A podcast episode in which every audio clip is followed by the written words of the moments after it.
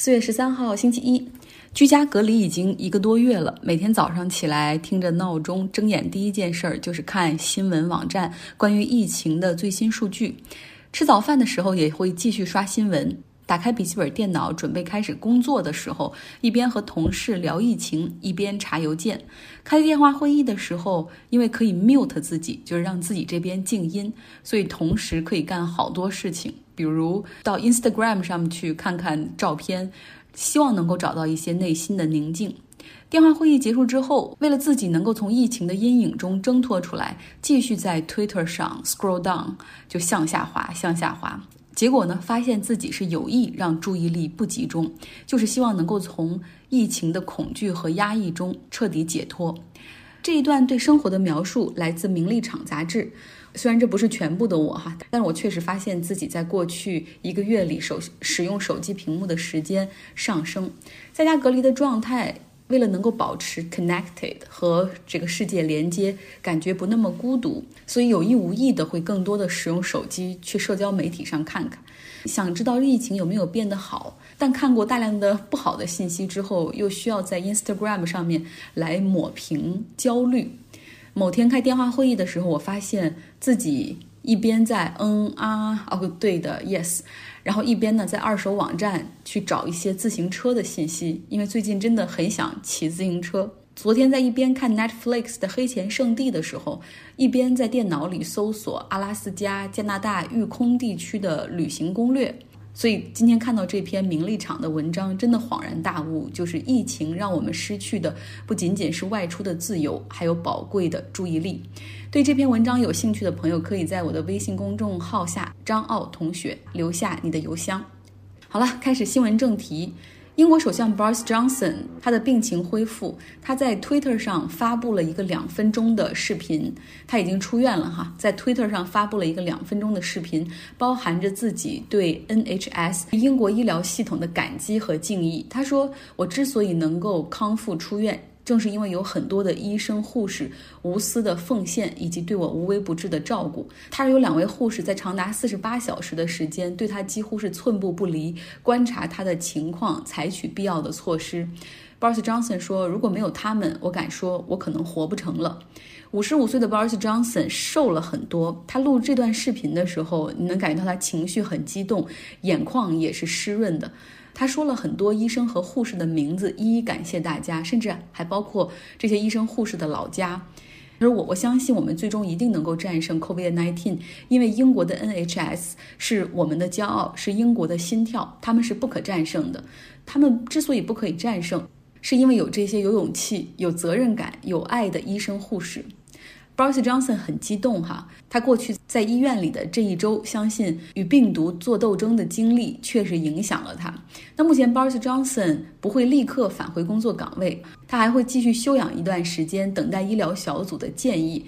普遍猜测是他可能会休养一个月的时间。那现在继续由外交大臣拉布来行使副首相的权力，主持大局。目前英国有8.5万的感染者，超过一万人丧生。全球的感染人数超过了一百八十万，死亡人数超过十一万。那美国是感染人数最多的地方，已经有五十四万人感染，也是死亡人数最多的地方，超过了意大利，死亡人数达到了两万一千人。在这种情况下，特朗普还是表达了希望美国可以在五月一号，然后呢慢慢解除居家隔离命令的意愿。当然了，这已经不是他能够说的算的，因为这更多的是州长的权力范围。因为到现在，美国从联邦层面并没有下达全国性的 shelter in place 的命令，而是说建议哈，那各州根据自己的情况以及各州州长的智商，不同州是不同的这 shelter in place 的政策。白宫呢，今天还会开会讨论到什么时候可以适当的放松居家隔离的命令。但是对此呢，很多州的州长很不满意，像新泽西州长就很愤怒，他说这相当于是在大火上浇了一把汽油。百姓们好不容易知道了居家隔离的必要性，在履行社会责任，而白宫却在这个时候释放出放松的信号。那美国卫生研究院过敏和传染病研究所的主任福奇也是说，非常不建议强制设定一个日期来放松居家隔离，因为这是要根据疫情的变化而定。特朗普呢，就是一边说哦我会参考医疗小组的建议，而一边呢，他组织成立了 Opening Our Country Council，结束这种 lockdown 封锁状态的委员会，应该会在这周二左右正式宣布。现在医疗卫生组给出的建议是，像亚利桑那州、佛罗里达州、乔治亚州、Iowa、德州、明尼苏达。他们都在月末左右会迎来当地的一个感染高峰，而这些地方又都是共和党所控制的地区，大部分人包括州政府也是特朗普的追随者。如果提前说可以慢慢解除 shelter in place 居家隔离的命令的话，哪怕这个州政府不宣布，但是这个信号一旦释放下来的话，都会导致美国疫情的控制功亏一篑。因为好多人就会说，总统都说了安全，我们应该上街去重振美国经济。美国感染最严重的依旧是纽约州的纽约市，连续几天死亡人数在这一座城市里都保持在每天七百人以上。不过，稍让人感到欣慰的就是新住院者的数量出现了下降，这也就说明了 social distancing、shelter in place 这样的政策已经初步的看到效果。纽约州的州长科莫，他的每日简报依旧在进行。经常他能够说出一些普通人的日常体会。他说，感觉是每天的生活都像那个电影《土拨鼠日》一样，起床的时候开始重复昨天的事情，甚至不知道今天是几号，也不知道是星期几。这种感受在 Tom Hanks。周六夜现场这个周末，他奉献出的周六夜现场的主持中，他也说到了。他说：“Every day is like today，每天都一样。”他说：“要不是因为为了录制这个周六夜现场，他换上了西装，甚至都不记得该怎么去系扣了。因为在过去的一个月的时间里，他每天都穿着 T 恤和短裤。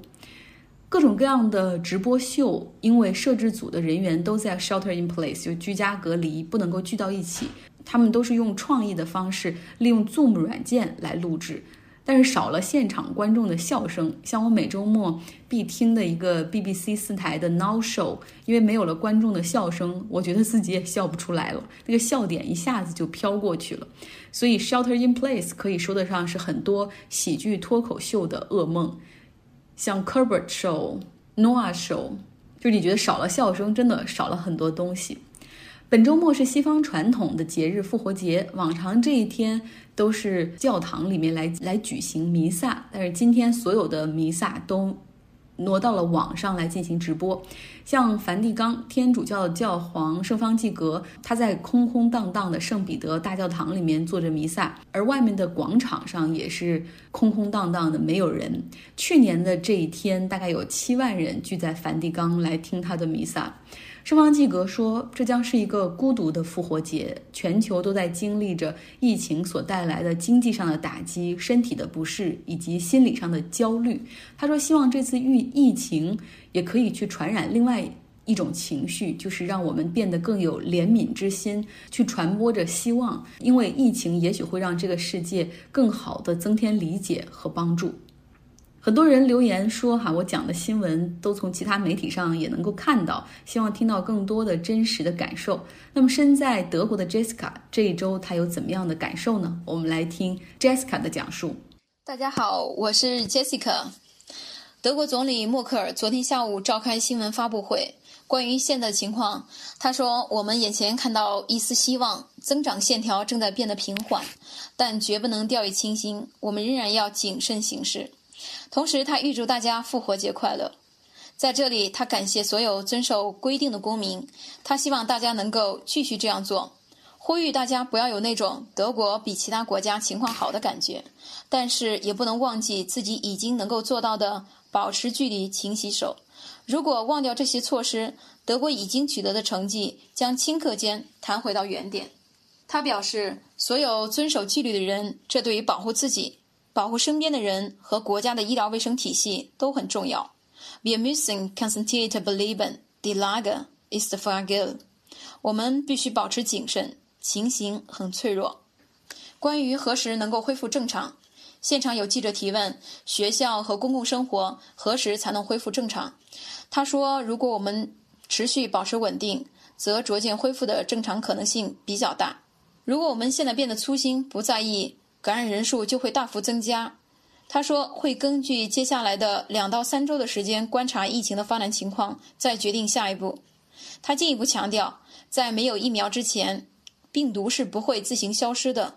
这也意味着大家要学会和病毒共存。也许将来有一天，他还会到访。关于医疗物资，现场也有记者问：德国本周和上周接收了来自中国的四千万只口罩，现在的医疗物资百分之九十来自于亚洲。默克尔表示，世界上许多国家大量需要口罩，给生产商造成了很大的压力。德国以前传统的采购方式速度很慢，德国已经设置了中央采购。专人对接生产国，以加快速度，保证持续的供应。他也希望欧盟能够尽快出台财政援助计划。他还说，德国会一直和其他国家团结在一起。只有欧洲胜利了，德国才会胜利。第二点，想和大家分享一下德国的复活节 ——Oster。复活节是庆祝什么呢？它其实是一个宗教节日。主要是基督徒为了纪念耶稣被钉在十字架上三天后重新复活的节日，每年春风月圆之后的第一个星期日举行。复活节也标志着春天的开始。复活节最古老的两个象征是鸡蛋和兔子，在典型的德国家庭，他们会用粘兔、番红花和挂有彩绘鸡蛋的树枝来装饰家里。每个商店也都在热卖着彩绘鸡蛋和由巧克力花朵做成的小兔子，因为它们是生育和新生的象征。还有另外一个传统呢，就是复活节的篝火。在复活节的晚上，德国人在全国各地点燃大篝火，迎接阳光和春天。篝火大部分的材料呢，便是古老的圣诞树。现在也变成了社交聚会，也是大家一起庆祝喝啤酒的一个借口。尽管有疫情。但是大家对于春天的到来还是很开心。比如我的主管经理上上周就开始告诉我，他要在复活节休假。他说想和孩子们一起去爬山、赏花。德国的假期很多，劳动法规定的就是二十个工作日休假，一般公司会再给十天，这样的话就会有三十天的工作日休假，还可以和孩子的寒暑假做到同步，让人非常羡慕。真正的做到了工作生活 balance 的那种平衡的状态。昨天去超市购物，一路上走着发现花都开了，树发芽了，吹面不含杨柳风，而我身上还穿着厚重的棉衣。原来大脑的记忆还停留在冬天，感觉这段时间仿佛被偷走了一样。春天都来了，希望疫情快点结束吧。第三点是感恩。最后，我想借奥的地盘表达一下感谢，感谢国内的上海易达物流。十天前在群里看到一个链接，填写了姓名、地址和联系方式，一周后便收到了易达物流的三十个口罩和一封信，很暖心。更感谢祖国，谢谢你们的心系关怀，以后自己一定把这份爱心传递下去。另外，大使馆的防疫物资今天中午也发放到手，学联在城市的中。定了很多的领取点，并把每个人的领取时间都安排好。每个人的领取时间是四分钟，从查阅证件、发放物资到签字领取，整个过程有条不紊。发放健康包里面有二十个外科口罩，两个 KN95 的口罩，还有一包消毒湿巾。另外一个是口罩包，里面就是三十个外科口罩。真心被祖国感动。那种被人关怀、嘘寒问暖的感觉，生在异国他乡的我们，在疫情非常严重的德国得到需要的防护物资，非常感动。在场所有人脸上的感激之情，希望大家能自行脑补一下。非常感谢，非常感谢 Jessica 对他的一段话，我也很认同。感觉我们的生活像被疫情无情的给偷走了。也欢迎更多身在异乡的小伙伴给我们讲述当地的情况。最后来说说受到疫情所打击的经济产业哈，比如说原油，经过两天的马拉松式的谈判，终于赶在。开盘之前，欧佩克、俄罗斯和其他产油国达成了一个减产协议，五到六月份每天减产九百七十万桶，这相当于大概会减少每天百分之十的全球供应，希望可以把原油的价格能能够稳稳的推回，并且维持在三十美元的上方。在上周四的时候，欧佩克加、俄罗斯等产油国开会哈，他们这种对话机制叫欧佩克加，说是达成了减产一千万桶的。协议。但是后来墨西哥发表声明，拒绝会议上摊派给他们的四十万桶的减产，说只愿意减产十万桶每天。不论周末两天怎么开会，墨西哥就是不松口。原本呢，这个欧佩克家的对话机制中并不包括美国、巴西和加拿大，但是因为这三个国家是 G 二零这二十国集团的能源部长，也是加入到了这个欧佩克家的对话之中。然后这三个国家表示说：“好吧，这三十万桶我们摊下来了，然后我们内部将协调怎么减产。”哈。另外一个被受到疫情打击的是鲜花行业。荷兰在过去一个月里大概销毁了四亿支鲜花。阿姆斯特丹最大的花卉市场里面，大批的鲜花被扔上了传送带、搅拌机。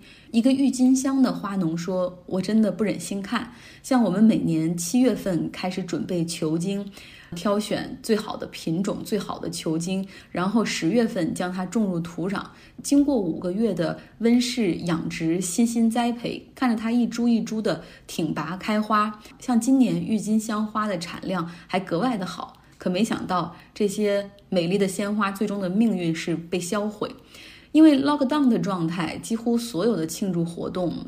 不止在欧洲、北美以及很多国家都取消了。那么，不论是母亲节、父亲节、复活节，甚至日常的周末，鲜花都没有什么太好的销量，因为出门的人都很少。而郁金香的花期大概也只有八周，疫情显然会比这个花期的时间要更长，所以，所以这个鲜花市场里面最终决定销毁它。好了，这就是周一的全部内容。真的是 every day is the same，每天除了能让我区别今天和昨天不同的，除了食物之外，就是这些新闻的内容了。也感谢大家的倾听。